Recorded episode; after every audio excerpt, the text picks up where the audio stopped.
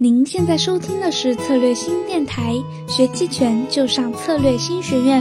本期音频邀请到的嘉宾是策略新学院院长陈红婷老师，今天他将给我们分享滚动获利，让我们快来听一下本期音频吧。你好，我是红婷。那我们先来简单的回顾一下三月的五零 ETF 期权。那三月五零 ETF 最后期权结算的时候，点位在这个二点七二三。那网红期这个合约三点零认购期权是大败而归，就直接是归零。我相信非常多刚进来期权市场乱赌的人，可能在这一次呃亏损的蛮蛮严重的。当然这也符合期权的轮回规律啊。期权它会有突然一段时间买期权会很赚，然后就会进入一段时间是卖期权才好赚，那买方就非常难赚。如此维持一段时间之后，哎，再轮回回到会买方好赚，如此的这样不断的去轮回但无论是在处在哪个阶段，我们可能无法判断这个轮回是多长啊。所以你纯粹做买或纯粹做卖，有时候都蛮痛苦的。所以我们之前我们的音频或者是在策略性学院上面的一些视频，甚至我们的实战课程都有讲到一些价差啊，把买和卖搭配起来。你可以不纯粹做卖方，你也可以不纯粹做买方，你可以把两个组合起来做各种样的价差，什么牛市价差、熊市价差、不等比例价差等等都可以啊。那今天呢，我们再来介绍一个，啊，它叫日历价差啊，可能你在一些书上也有多少看到。那我今天在呃更深入了带给你一些不一样的呃方面的概念啊。首先呢，我们来讲一个叫买入型的日历价差。哦，它的实现的方式也很简单哦，就是在同一个行权价上面啊，你去买远月加上卖近月，好，那当然你也可以用在不同行权价啦，你你你可以不同的行权，但是那个就比较复杂。我们今天为了让分析起来比较简单单纯一点，我们就专门讲同一个行权价不同月份的交易啊。好像举例好了，举个例子啊，假设现在这个五零 ETF 它价格在二点七。那我们交易这个五零 ETF 期权嘛，那那我们可以去卖四月的二点八认购期权，然后再买一个五月的二点八认购期权，好，那这样就组出来我刚刚说那个买入型的日历价差啊。那这个卖四月呢，我们可能收了五百块的权利金进来，对吧？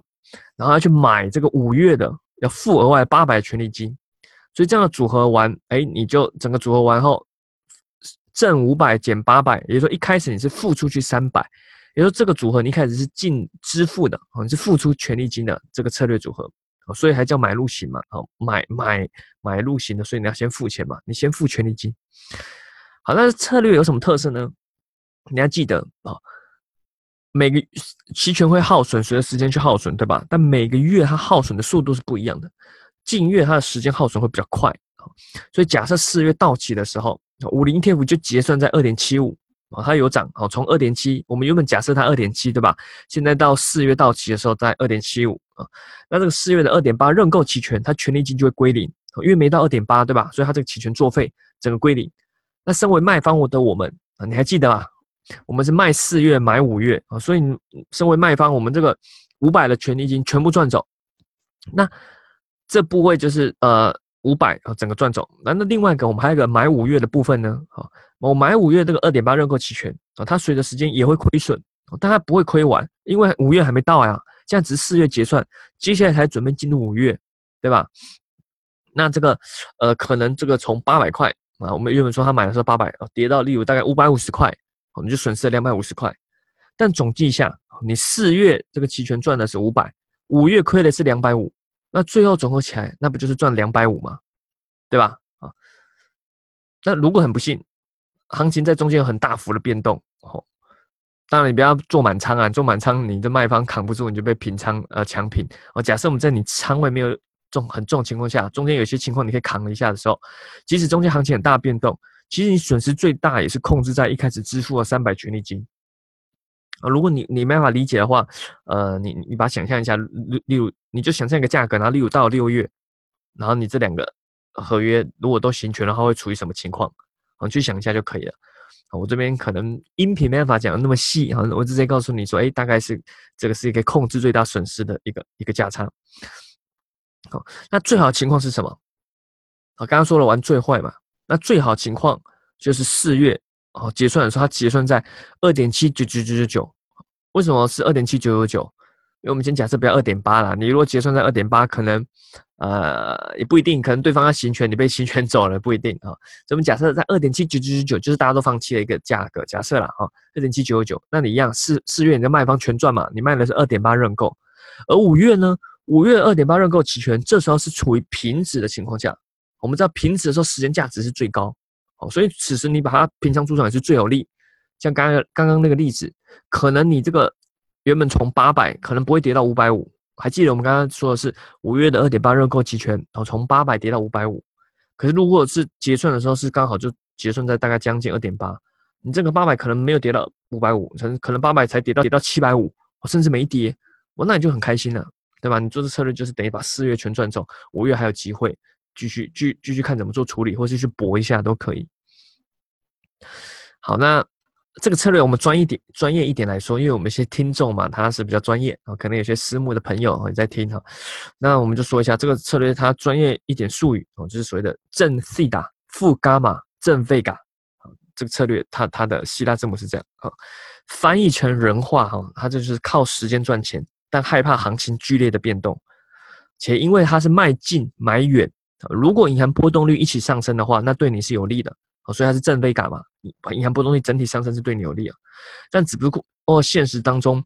呃，近月的银行波动率通常变化会比较剧烈啊。那近远月它银行波动率也是有差异的。就说如果这个策略的话，呃，最适合是在于说近月银行波动率是偏高，而远月偏低。好，那你同时又这样卖近买远，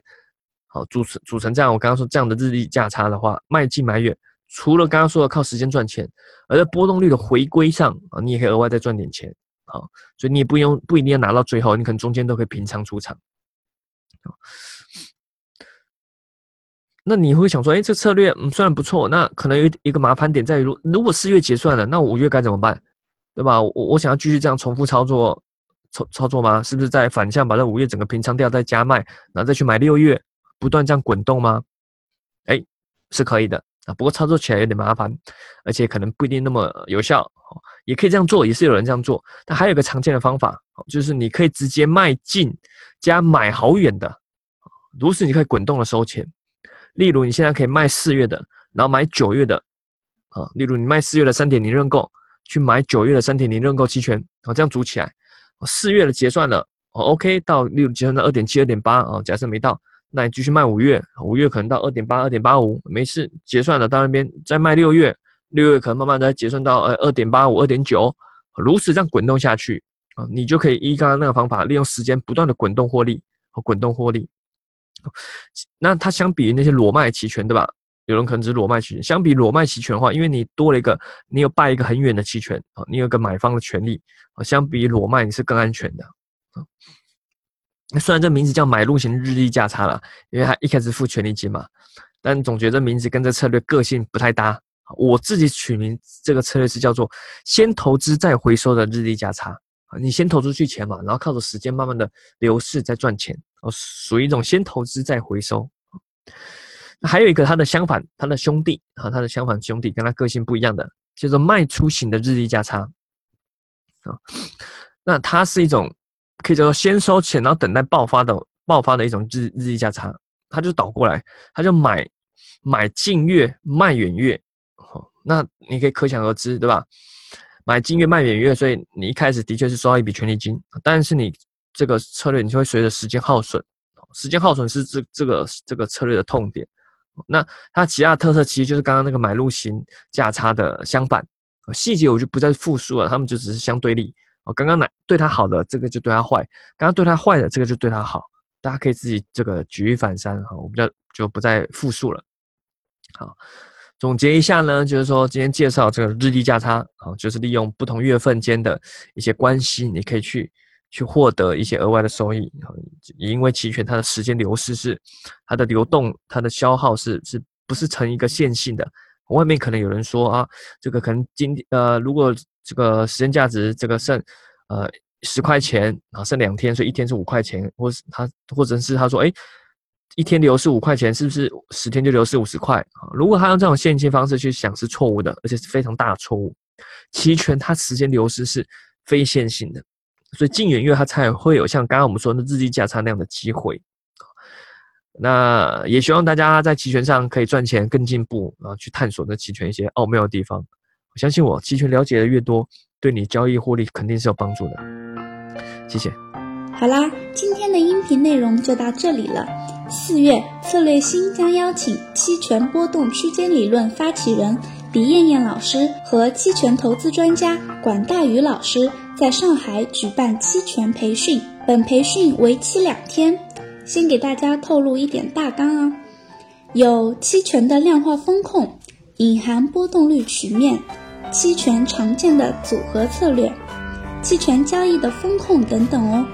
更加会赠送李艳艳老师期权入门手册一套、期权基础线上视频以及艾薇老师一年的实战会员资格哦。四月二十号。李艳艳老师和管大宇老师在上海等你哦，更多详情可添加咏春小姐姐咏春 Beauty 咨询哦，我们下期再见啦。